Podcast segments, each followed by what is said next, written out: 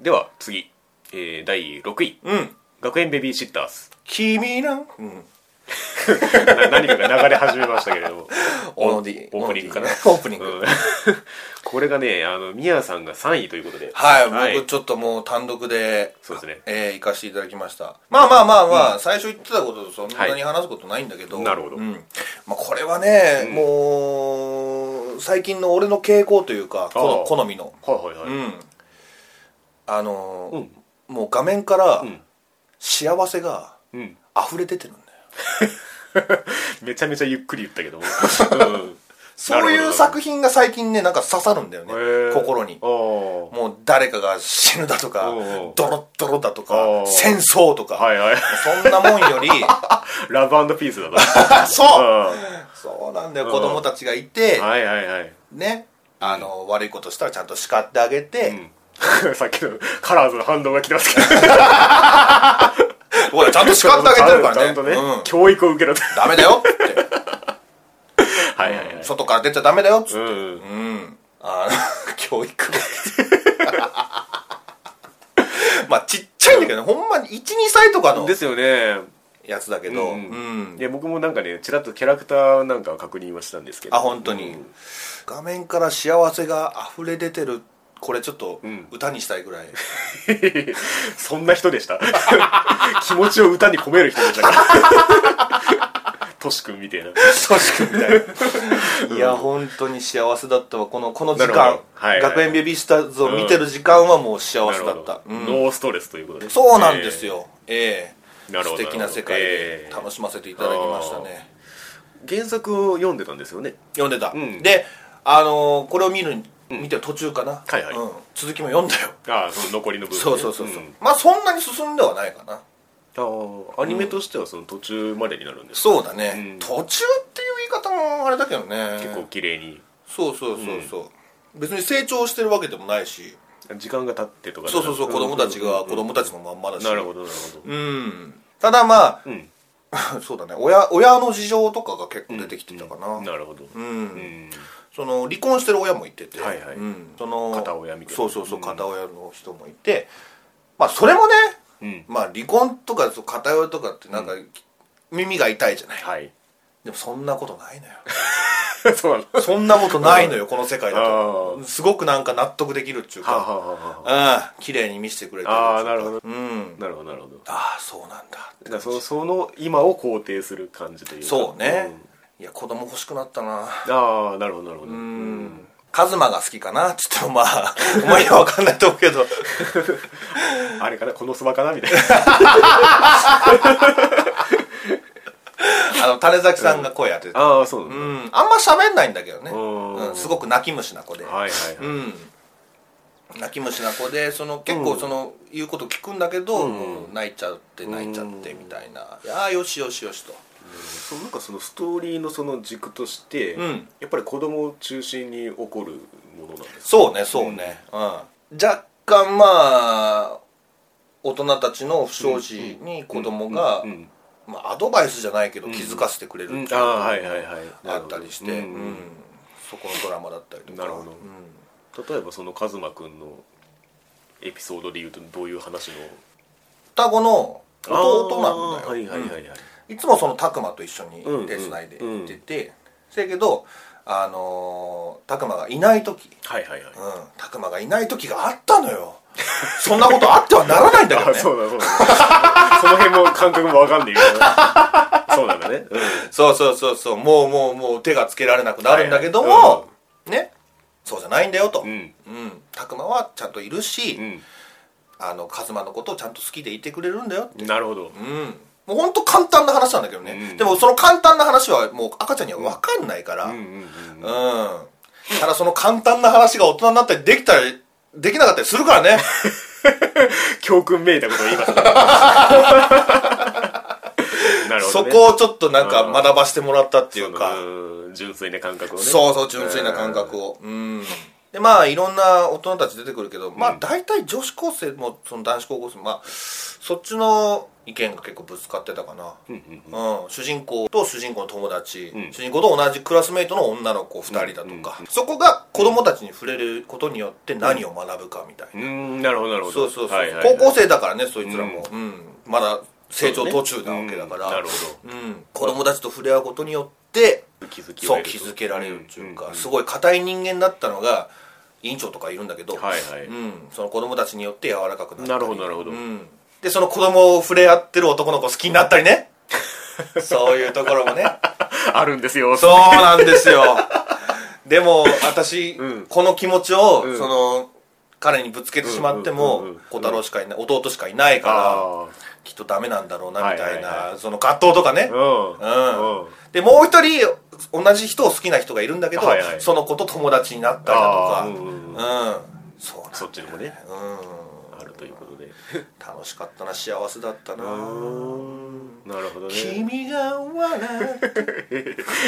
うそういいシーンで流れる曲みたいになってますけどカラオケで歌いたいなオノリーだねオノディへオノディは羊羊役だったよえどどこのああその学園長の あああのーだから親を亡くしはいたこう隆一君の、うんその 家の羊ああうんなるほど せ世界観がわかんないごめんごめん、うん、なるほどねまあまあまあご利用しに進めるもんでもないけどもうねんうんなるほどあのーまあまあ少女漫画誌ということでねうんまあそっちのベースはあるでしょうというところではあるんですけれどもそうそうそうそうそうん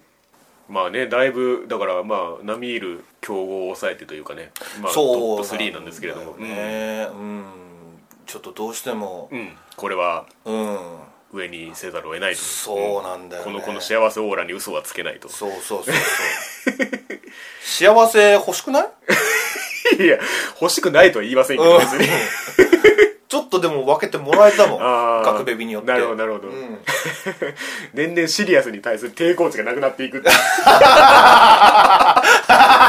ままあまあまああままああねいろんなもん見てきたから俺だって、そうねうん最終的にこういうのになっていく のか最終的にもうなんかもう日常系しか見れないみたいな感ななあじなんかでもねそういう風なんじゃないですかその世の風潮としてはなんかあんまりアニメ見なくなったなみたいな人はもうなんか疲れてるからもう何も考えたくないみたいなああはいはいはいはいはい割と聞きますけどね、うんまあまあこれはまあ幸せオーラの補充ができたということでねそうね、えーなんか俺もツイッターで集合写真みたいなの見たんだけど、うんうんそれ見るだけでちょっと泣きそうだったもんな、あーうん、なんか感動っていうよりかは、うん子供の成長を見た親目線というか、うんうんうんううんんうんそれに近い感覚なるほどねまあその共に過ごしたじゃないですけれどもそうそうそうそう、んそんな感じですなるほどど、うん、まあそんな並びの中でいくんですけれどもあ第5位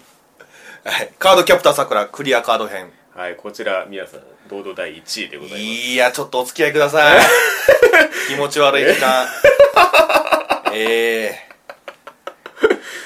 これね、うん私1位なんです、はいえええちょっとねこれは1位だったなさすがにえこ なれは1位だったなうんだってうん欠点が1個もないんだもん そんなことある そんなことありますか何にもない いやあるでしょ一個なんかなんかあるでしょ探探せばなんかあるでしょあるかなそうかなさくらちゃんだよだってあんな100点なうん女の子いないよああそうか100点なんそうさくらちゃんが100点なんだよ、まずねそ う、んそれでいいじゃん欠点探してねえなえこいつ 別に探探さなくていいだろややまあ別そうそうになんです欠点はそうなんですいやただもうもうそうださくらちゃんが存在してるだけでいいんだっていうそうそうなんです俺もちょっと成海に、んあの1話だけは見てくれと、で、はいちょっと無理やり見見見せたけどさっき見たついさっき見たどうだったまあ先にちょっと成海から、ああそうねどうどうだ一話を見ておーそうだななんかうん、やっぱりこのキャラクターのバランスというか、はいはいはいはいあんまり他で見ないなと思思いましたねあなんなるかほどねなんだろうバランスが結構、いろんなところに挟んでくるなっていうか、うんうんうんうんなんだろうまあ関係性がついあんまりよく分かってないんだ まあけどまあねなんかそのやっぱりクランプ世界っていうか、うん、うん、なんか関係性をこうなんか例えば記号的じゃないっていうかなんか例えばクラスメート友達とかうんじゃなくてなんかその個人と個人のつながりみたいなのをうなんかそれぞれに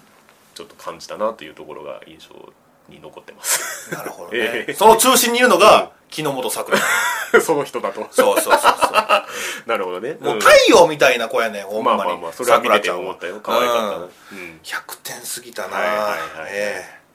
10点が10個ついて100点だよもう何の項目があったの 何の採点をしてたか知りませんけど、ううんんまあ20年ぶりに再アニメ化というかいやまあ続きなんだけどね20年なんですねうんでまあそのまあ前にね魔法陣ぐるぐるについてちああょっとありました話ね話したけありどましたありましたぶっちゃけね、俺ちょっと残ってるもん話見てない話ぐるあぐぐるるぐるがうんうんただ、うんやっぱりさくらちゃんと違うのは、うんそのリバイバルとして、うんうんうんああ声優さんが変わってないってとこああそうねもうこれが一番いい仕事したなと俺なるほはどなるほど思ってるんですよ、うん、だから見れたこれがねさくらちゃんも変わっててみんなキャラクター 生産変わって たらあ1位ではないわさすがにあまあそうでしょうねうんだからもうそこがしがした仕事ってのはものすごいでかいねそうね、えまあ、だからこそ、ね、かつてさくらを見た人が見るべきであるという、まあ、その見てない人がいたとしたらねえうんうんうんそうなんですようんまあこっから入ってもいいと思うんだけど、うんうんそのあとクランプが好きだったらねそうね、うんもちろんそれも結構ねそのアニメーションの映画そうクランプ先生寄りだったから、うんうんそこもすごいなって思ったあの20年前のやつはさすがにねそ,、うんあのそこまで感じられないんだあけどーてか俺そのなんだレイヤースとかの人だとは思わなかったもんねうんさくらちゃん見てるとなるほどなるほ どまあ確かに、まあ、確かにそうだね、よりに作ってるし、はいはいはいであと漫画だとね、うんうんまだ小学56年生ぐらいなんじゃねえのみたいな4年生ぐらいなんじゃねえの、うんちょっと幼な幼めなんだけどなるほどアニメだと中学まあでも高校生とでも言ってもいいぐらい結構成長してうんうるんうんからなるほうん、そこもいいかなっていう,、ううんんうんうん漫画が悪いとは言わないけどね、うんもちろん、うんどまあそのね時間の流れが感じそられるう時間の流れがしっかり感じられてよかったなってないるうほど点もあるし、うんうんであとまあね、はいそのちょっとリバイバルの果てにうん、うんあの新しくなんか思ったことがあってなるほどなるほどあのー、3話か4話ぐらいかな、うんさくらちゃんが家帰ってきてはいはいでお父さんが「おかえり」っつって、うんでさくらちゃんちょっと、あのーカードのことでいろいろあったからびしょ濡れになって帰ってきてるね、うんどうしたのっつって、うんびしょ濡れになってるけど、はいはいでもまあお父心配するお父さん、うんうんあまあちょっといろいろあってみたいな、ああうん、言ってそうそうそう、うんまあその中ではカードのことだけど、うんあのーあれぐらいの年頃だったら、うんちょっと親に隠し事とかあるじゃない、うんうんうんうんうんだからそうそれもそれさえも美しいみたいああはな、うん、そういうシーンってあるよね、いみたはいいなはいはいじゃあ先にお風呂入るっつって、ううんんうんありがとうっつってうんおうん風呂いっぱい行って、うんうんうんでまだちょっとお父さん心配だから、うんまあ着替え覗いてるとかそんなんじゃないよ、ううんんうんうんあのじゃあご飯作っとくからね、うんみたいな感じで言っといて、うんんありがとうっつって、うんうんもうただそれだけのやり取りなんだけど、うんうんうん俺もう泣いてたんだよ、ああなるほどねそこだけで、うんうん俺これが見たかったんかなっていう、うんそのさくらちゃんの中うんうんに結構あるのようんその家族間のやり取りみたいな、はいはいはい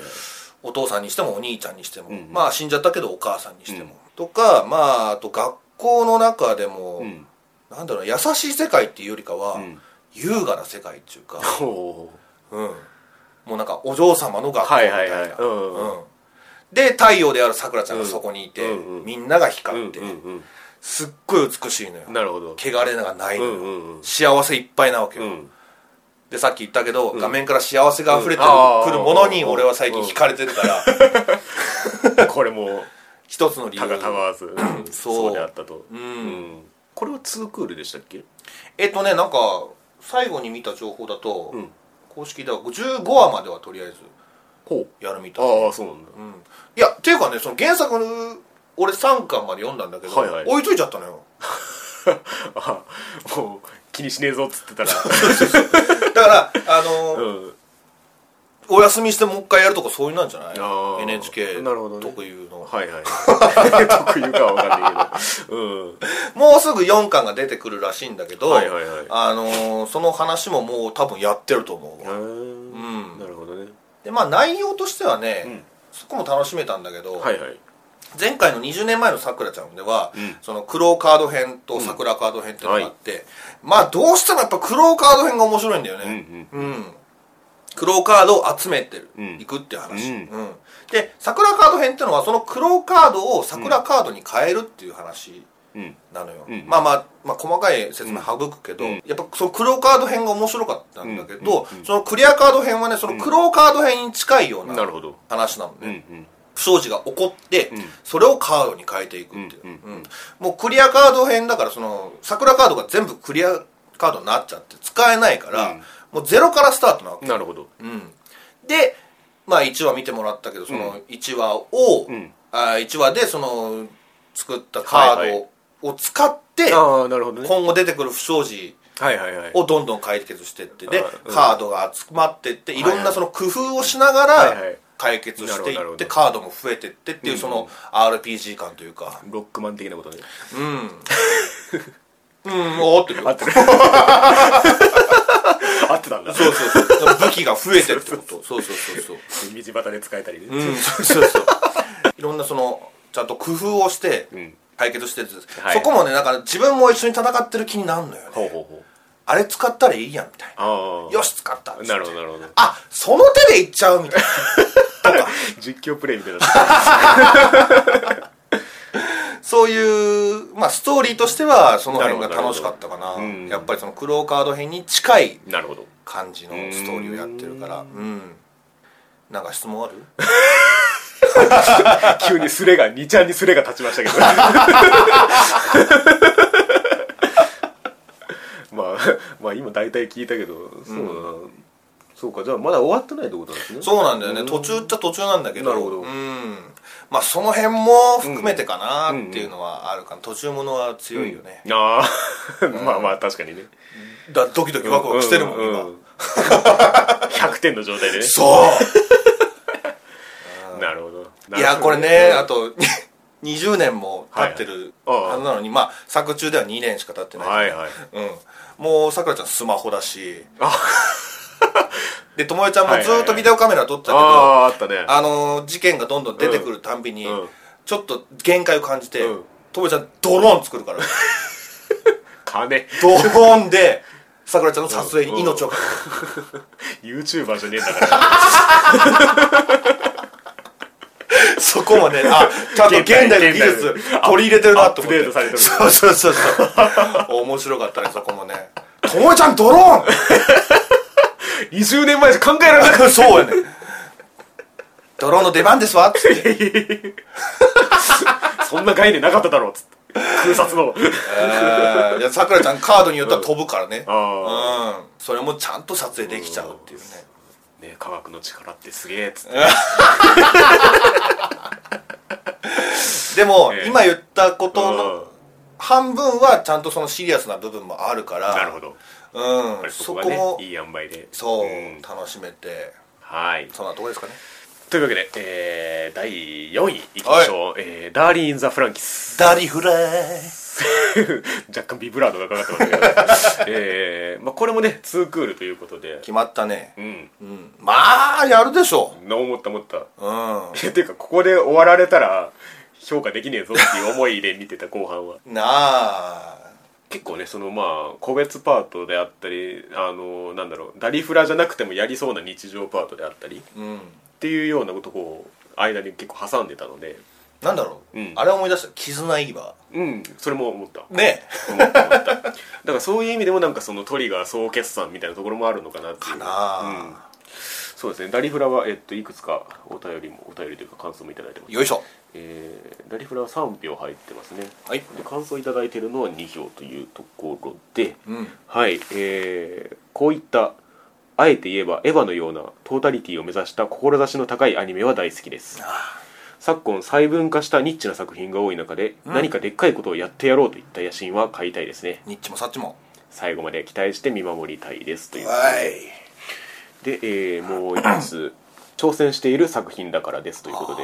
えー数あるアニメの中で先行作品のあまりの完成度の高さにぶつかっているジャンルがあると思います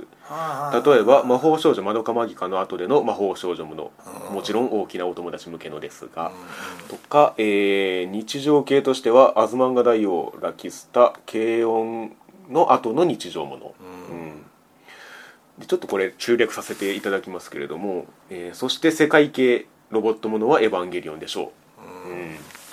芸術新潮2017年9月号で日本アニメ100年の歴史で堂々の1位となったこの作品に説明は不要だと思います、うんで、えーダリフラは当然この系譜に属しますがただのエピゴー年に終わることなく何か新しい局面を切り開いてくれることを期待していますということでうんこの方ちょっとこの芸術新潮のこの2017年9月号うんのあの話もしてくれると嬉しいですというようなおたりお便りを別途いただいててああそうなんですか一応これもう購入済みなんですけど マジっすかありがとうまあそれはそれとしてそうえーっとそうですねだからどちらの意見もちょっと近いところがあるかなというところでうんまあその数々、まあ、エヴァっていうの共通して出てますけれども、その中でもき気をてらうんではなく王道で真正面からぶつかっていこうっていうところを、まあ、評価の基準とされてるようなところですかね。そうねいやまあ王道ってやっぱ面白いようねん、でそこでそのどこに到達するかによってうん最終的な評価が変わるというようなところもあるんですよね。どこに到達するかがね、だからもうこの最後まで期待して見守りたいですっていうのとうん何か新しい局面を切り開いてくれることを期待していますはいはいはいはい王道に挑んでって、うんそれを超えてほしいっていう期待をうんちょっと背負ってるような作品ですねこれは、そうだうねん今途中ってのもあってうねんうんいやほんと期待しかないわこれはえー確かに世界系ロボットものねうん、だからロボットものだけでもなくて、まあ、さっき言ったその絆いい場じゃないですけどもトリガー的なその世界系の話の中とそのうん合わさったものの中でね何ができるかっていうところもありますけれども、ねうん、確かにだからその始まった編でも言いましたがうんスタッフ勢としてはその文句のつけようのないその効果の発揮をされてるので、うんうんあとはもう どこをどこまで描くかにかかっているとはいはいところですねまあ恐竜のこともまだ今の段階では全然分かってないしねそうですねちょっと大人に関しては、うんねあのゾロ目が言ってたけど、はいはいはいああああいう世界なんだみたいなそうですね、もう ただ年を重ねるだけみたいな感じの世界だったけどね、まあそしてその子供たちは大人にはなれないとつまりあの大人たちと今のこの子供たちの存在としては地続きではないということが示されましたねほんまやな まあそうなんですよだからこのなんていうんですかね伏線張りまくった段階なんでそうなんだよねそれが発揮されるのは後半なんですけれどもうーんどうですかちょっと考察まがいみたいなことをしますかそうね、まあだから俺12話までしかまだ見てないのではいはい13話さっきちょっとちらっとうそう目に入っちゃったんだけど、僕はこれの前にバーって見てたんですけど、うんうん、その12話の終わりでは02がそのうんヒロに対してもうお前は餌だみたいなことを言ってうんうんうんこれがどうひっくり返るのかなと思ったらうんうんね13話うでん実は出会ってましたうんうんうんみたいな展開があってうんうんうんあそうやってくっつけるんだなってうんうんいううんうんまあ一個納得した部そう分があねってうん、っていう構成からしてもやっぱりこの前半はうんうんただただ積んでいったんだなっていうこともありますねうんこれ13話以降は分かっていくそうですねねそっちに持っていくんだろうなっていう、まあそれを差し引いてもなんかあの12話の、なんだろうなんかふ冬服じゃないけどなんかあーその着込んでる衣装で、うんうんその結構キャラクターが結構アップ目のカットが結構最初のこはいう映ってて、はいはいあなんかやっぱ絵が強いなっていうのはあそーこで思いましたねなんかそれはまあ12話まで来たからねうんみんないろいろ分かってきたもんねそこっうちそもうだから、うんこのキャラの立ち具合っていうかあの、ねキャラデザのあの田中さん、はいななんなんて読むんでしたっけねあのあの方 ここ酒とかのね、うんうんやっぱり今のこの時代感にすごい合ってんなっていうのはたびたび感じるところではありましたけれどもそうね、うんなんかそれこそ芸術新潮にうんあの絵が載っててもんうん全然おかしくないそようね,、ですねうんうん本当でエヴァみたいな、そうですねうん、まあだからさっきそのなんだろう日常系のような話もあったって言いましたけども、うんだからそこはそのあえて見せたところというかあーあの思春期の話があったじゃないですかそうねで一人がなるのはあったけども一斉にみんながなるのは初めてだみたいなことをうんうんうんうんまあ上が言っててうんうんだからその今までのそのパラサイトたちはそのやっぱりその個性を剥奪されて完了されてたわけじゃないですか。はいうん、っていうのの前提としてうん僕らがよく見てる日常ものの当たり前の風景をうんあの彼らがやってるっていううんうんうん当たり前だけどもそれは当たり前じゃないんだよっていう上にあるっていうかだからそこの説明がしっかりされてるからね、うんうん画面の中で、そうそうそううんそう、ちょっと、うん、心配しながら見てるというか、ううんんうんうんうんそういう感じはあるかなそうねいやだからそのなんだフランクスにその乗るにしても、うん、なんかその 暗喩的なあの感じじゃないですか、っていうのもその無知ゆえのっていうのがありますけどそうやなもだからそこをなんか個人として深めていった時に、その02とそのヒロの関係みたいなところが軸になって、なんか爆発するんじゃないかなっていう気はしてますけどね相関図がしっかりあるもんなこれ、そうですねうん、あれにラインが伸びててこれにラインが伸びててみうたいな、ん、うんそれ考えるともう面白いってのもあるしうん、だからなんか あのエンディング曲たちがなんかなんだろう学生っぽい感じになってたのかなっていうのもあるんですけどそうねんそういう側面もあるよっていうことやんな、11話は俺でも結構ショッキングやったな11月何でしたっけ太が振られる話ああパートナーシャッフルか、 そうね俺は太みたいなやつ好きだよみつるみたいなやつよりかはうんあれはでもどうなんだろうね11番までは俺心ちゃん結構うん包容力のある子やなって思ってたけどそうねそういうわけでもなかったねうんうんなんか自分でも言ってたけどあんまり性格良くないんだよ、私みはたいいなはいはいうんでなんか本当にそうだったし、うん 本当にそうだったしって言い方も変だけどうーんそどう言ったらいいのかなこれはでもその太し側にうん側で俺見てたから、うんうんうんうんうんちょっともう心ちゃんに対しては複雑な気持ちかなそうね、なんだろう現状に疑問を抱き始めたということなんですかねああのなんだ手帳拾ってましたけどもうんうん母子手帳そうそうそうそう、うんこの関係性って一体みたいなことを思い始めたのかもしれないですね、ううんまあ太しは太しで、まあ、それによってではないですけども好きだったんだよって、まあ、初めて言葉にしましたしね最終的に、うんそれに対してでも心ちゃんはあんまり答えてないっていうか、そうねもう無視に近いやんか、うんあれもちょっとあんまりだなって気もするしななんかパートナーシャッフルって一時的なもんじゃねえんだっていうのを思いましたけどねそうなんだよね、うんもう心ちゃんの、まあ、言うたらわがままでもう変わっちゃったもんねでオープニングでももう変わってたしねああそうだっけうん、うん12話のオープニングではもうはいはい心とみつるになって た、ああああああもう完全に変わっちゃったじゃんみたいななるほどねんでみつるがボッコーン殴られて、うん、うんみつるの方に駆け寄ってもう少し目に入眼中にないって感じだもんななんかもう太の言ってることをただ黙って聞いてただけじゃったしねうんうん心うんうんうんうん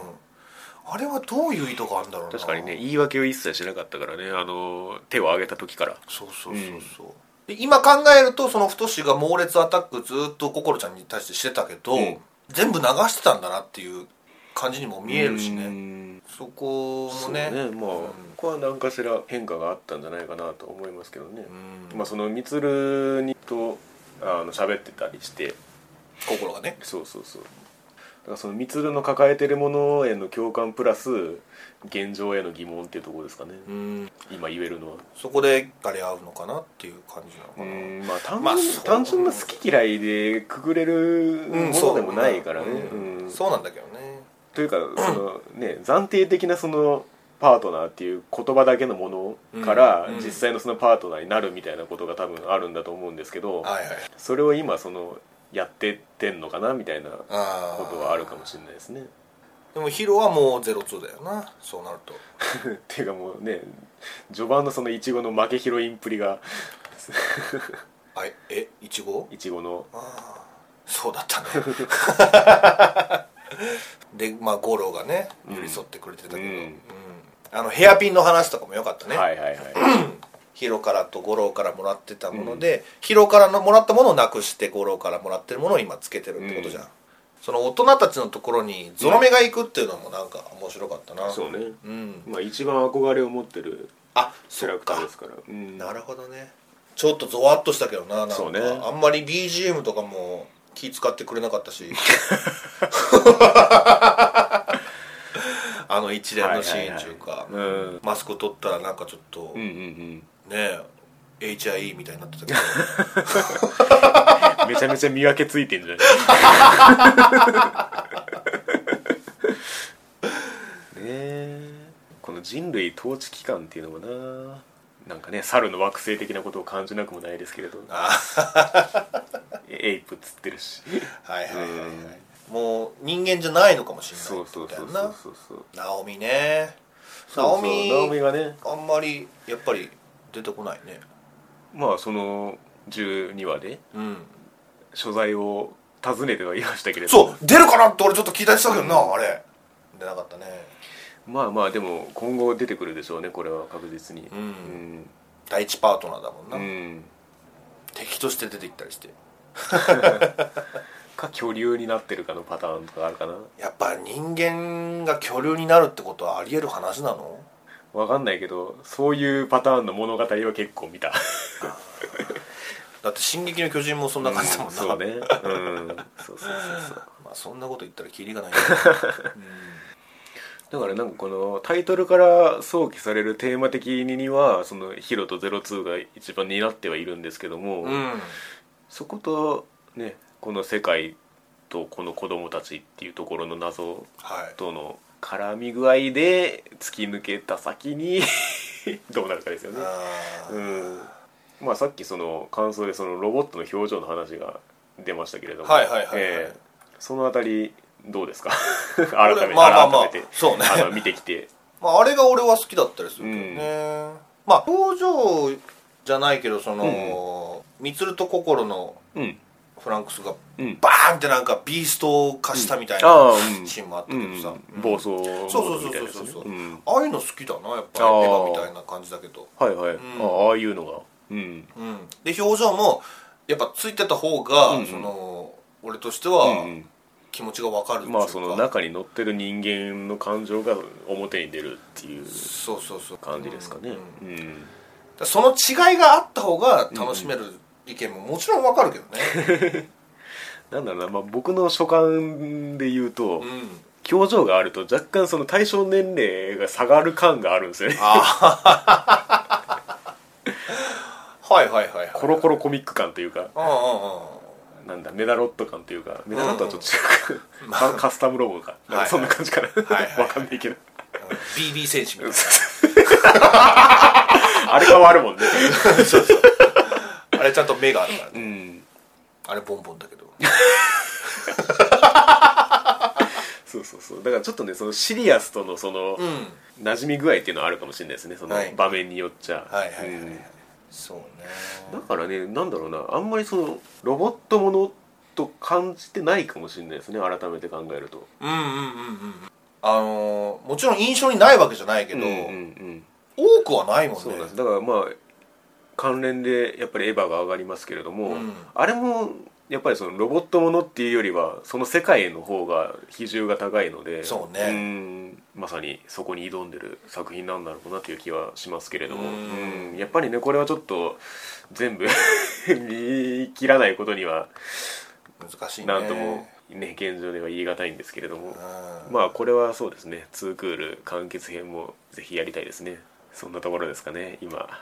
言えるところとしてははいはいではいよいよトップ3ですね Best Free えー、第3位うん「バイオレット・エヴァーガーデン」はい来ましたねまあまあまあ前回1来位るででししたょうけうどんみやさんが5位5位僕まがあちょ4位なんでまあ僕もやや下がり気味かなあ俺は上がったけどねあそっかそっか7位から上がって、そうそう、んまあそのな最初言ってたうん話からなんかすうんもう1話ですでに出来上がってというか、うんうん、うんそれは分かる気がするねそうだうねうんん、バイオレット・エヴァがね4票入ってるんですけれどもおい一つ感想いただいております、はえー本作品は絵のクオリティがダントツで、い、うん、それこそ映画を見ているかのようでした、劇場版うん、ストーリーもひねりこそないものの泣かせに来ているのが分かっているのに何度も泣いてしまいましたあ特にバイオレットが人間性を獲得していく過程が丁寧に描かれており、うん見応えがあったと思います、あうんこんなものがタダで視聴できるなんていい世の中に生まれたもんだなんて思ってしまいましたせやねといただきましたそのねまあ泣かせに来ているのが分かってるのが、うん俺はちょっとかな、 ああその、うんあざといということですねまあまあそんなにひどくは言いたくないんだあけそうどな の、うん、ままあ、ここでそ泣けばいいのかな、みたいなそうですねうんまあ僕が下げた、まあ、1位じゃなくなった理由もそれに近いんですけども、うまあもうここもストーリーもひねりこそないもののっておっしゃってますけども、ん、ちょっと話としては若干硬かったかなとは思うんですよねうん戦争終わってるはずなのに、うん戦争だったしね結局あまあまあまあそれは後ま半だあとまあまあまあ戦後の世界としてはまあまあ別にありだなとは思うんですけど俺はその戦争終わってるっていう安心感で、うん、うん、あの1話とか見てたからさっきの幸せオーラの話でそうそうそうそうその中でどうやってあのバイオレットが成長していくかってうんいううんうんところが結構一番楽しみだ ったんだけど、うやっぱり戦争をまだ諦めてない連中が出てきたりしてあの頃のバイオレットが出てきて、そうね、ああまあ、大丈だ夫かかならなっんて、かその元、まあ、言ったら軍人だったバイオレットが、うんかつてそのまあやけどの話がありましたけれども、あのかつて何も感じてなかったことを改めてまあ見つめ直すっていう過程の中では、そうやねまあやっぱりああそう必いう要だった話かはなまああるかなというところですね。うんまあ確かに人は殺してなかったけどねもうふさ殺ふさないさとそうそうそう誓いを立ててうんえーそうですね結構話は単発系がまあ多かったですかね、うん大体後半にドーンと見せる感じようんうんうねんうん、地味とまでは言わないけどそうのん前半のその、うんうんうん淡々としたやり取りの中うんうんうんにいろんな伏線があって、はいはいヒントというかねそうそうそうそうそう、んそこを B パートでドカーンみたいな、ははそうですねその作りがなだからあのー最初のその伏線を張る部分が、うんうんうんうんもうちょっと欲しそうねなんかいいのが欲しかったという確かかにねまあだからその辺が結構ストレートだったのでそうストレーうトんうだんっうんその意外性という感じではなかったかなというところですねうんうんそれこそその泣かせに来ているのが分かってっていうそうところはまあこの反動で来るなっていうのが分かるっていうか、た、うん まあとはいえあのやっぱりあのバイオレットがうん初めてその仕事の結果を受けてその事実に泣くっていうあの手紙のあの50年後の娘へのっていうそうあれもなんか途中で分かったしな、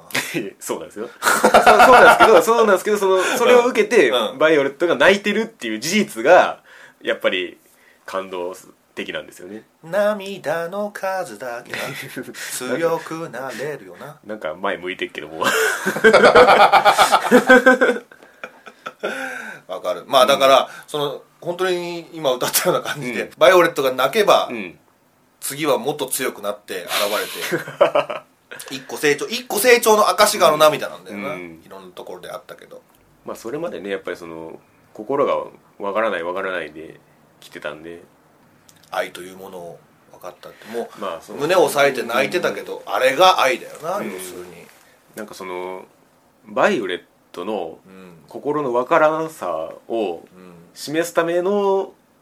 ストレートさっていう意味合いもあるかもしれないですねこんだけ愚直な形で人の心が動いてんのにおめえは何も感じねえのかよ っていうっていうのがまあまあ後半でねそうねだか軟化していってはでいついには涙するというようなところだったかなっていうところでら半分くらい終わった後の方がなんか、うん話は俺好きだったかな、まあねうんそれまではやっぱバイオレットがその成長段階だったからそうそうああーどうせバイオレットには響かねえんだろうなっうんうんうてん思いながら見てたというそうだねかうんまあだから10話まではその感情の獲得に使ったとしたら、うんあとはその過去との生産みたいな話で締めたというような印象がありますけれども、バイオレットちゃ、うんん、難しいなまあでも俺がランク上げたのは、はいはいはいやっぱり綺麗なのようんうん1に綺麗2に綺麗3に綺麗に4に綺麗だよ飛ばさねえのが1から10まで全部綺麗だったっていう,、そうもうそこにつきもうそれにやられたっていうか、うんうんうん俺今後そのテレビアニメで一番綺麗だった作品は何ですかって言われたら、もうこれだよ はいはいはいうん、それまでは UFO テーブルのフェイトシリーズを言ってたけど、うんいつも、うんバイオレット・エヴァーガーデンですって、うんもうなるぐらいすごかったそう,、ねそれこそね、 映画を見ているかのようでしたということでなんだよねそこは紛れもない事実バイオレットの表情がなう、んうんもうその少しの変化なんだけどうんあそうですね違うんだよな目の揺らぎというかねそうそうそうそう、あの CM とかでもまああのちょっと笑ってる顔とかあるけどうんうんうんうんまあ新作が決定ということでねうんまあ何になるかは分かんないですけどあ劇場版なの映画う化んいやぜひテレビでやってほしいなあそうあでもまああの綺麗さをスクリーンで見たいってのもあるかうら、ん確かにうんうねんうんでも新作っていう言い方にしたってことは劇場版じゃないのかなという気もしますけどねああどうなんだろうね今後はどういう展開が待ってそうなんですよねだからなんだろうな感情のその獲得とうん過去の生産が済んだからこそ、さっきそのミヤさんが言ったようなその真に期待してた話うんうん戦争以後のうんうんうんああうんいいエピソードがうんうん積まれていくんじゃないかなという予感もあるんですけれどもそういう意味そのではそうそううだからその戦争があんま関係ない話は俺好きだったねんあそううん、うんその舞台監督の人とかあーあれよかった舞ね台脚本家かなそうですね戯戯曲か戯劇作家、うんお姫様のお話とかうんうんあれもよかったね、あれも良かったし、うん、だからなんかねエピソード一個一個としては結構いいんですけど、うんなんかそれが並んだ時になんかそのなんだろうトータルのものとしてなかなか受け止めづらいっていうか、あ そうだね、うん、まあいろんなとこ行ってるんだよなそう俺そうはそうそうもうだからそういう意味ではあのなんかあのなんだ北の方に行ってあのなんかコンビ組んでやってたやつとかも面白かったしはいはいはいはいはい はいそうねうんバイオレットちゃん、ねだからまあ それこそもう一話一話を映画として捉えて それぞれを楽しんでもいいんじゃないかなという気はするんですけれども、うんだからねそうそうトータルで見た時に若干その評価を下げたのはそういう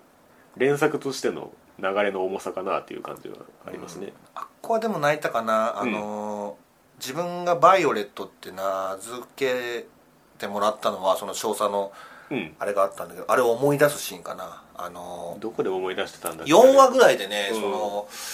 あの単発の女の子の、うんあのー故郷に行ってたはんいですね、はいはいお仕事で行きましたね、うん、で帰りの電車の中でその、なんかああお花を見てはいはいはい私の名前はここから来てるんだはよっいてはいはい聞いて、うんでバイオレットのその過去シーンになって、うんうんうんあそこ泣いたなあそそこにこが咲いてた花のそうそうそうそうアスファルトに咲く花 のまあいいか全部トゥモ ローに帰結してしまうといういやいやごめんごめん全然関 係ない、うん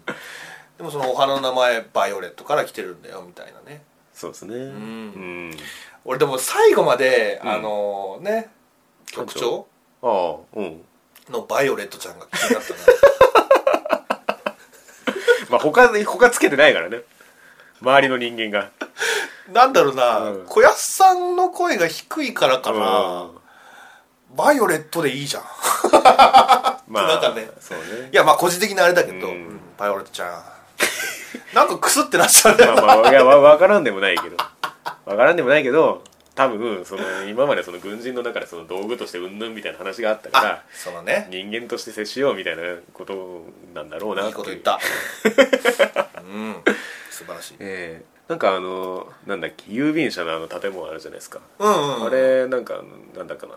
京都文化博物館だったかななんかそのモデルがあるらしいですよあへえ、すごいね、ああいう中世ヨーロッパ的な世界でもそうそうそうそうまあね聖地巡礼もできるんじゃないでしょうかそれで なんかすげえ道狭いらしいですけどねあのつまり遠くから全景を捉えられるような立地じゃないんですけど ああ京アニといえば聖地そう巡礼そうそうそうねだからこれはちょっとね今後の新作にも期待をしつつというところになりますけれども、うんはい4票ありがとうございましたえーやはりねここは入ってくるだろうというところでしたけれども、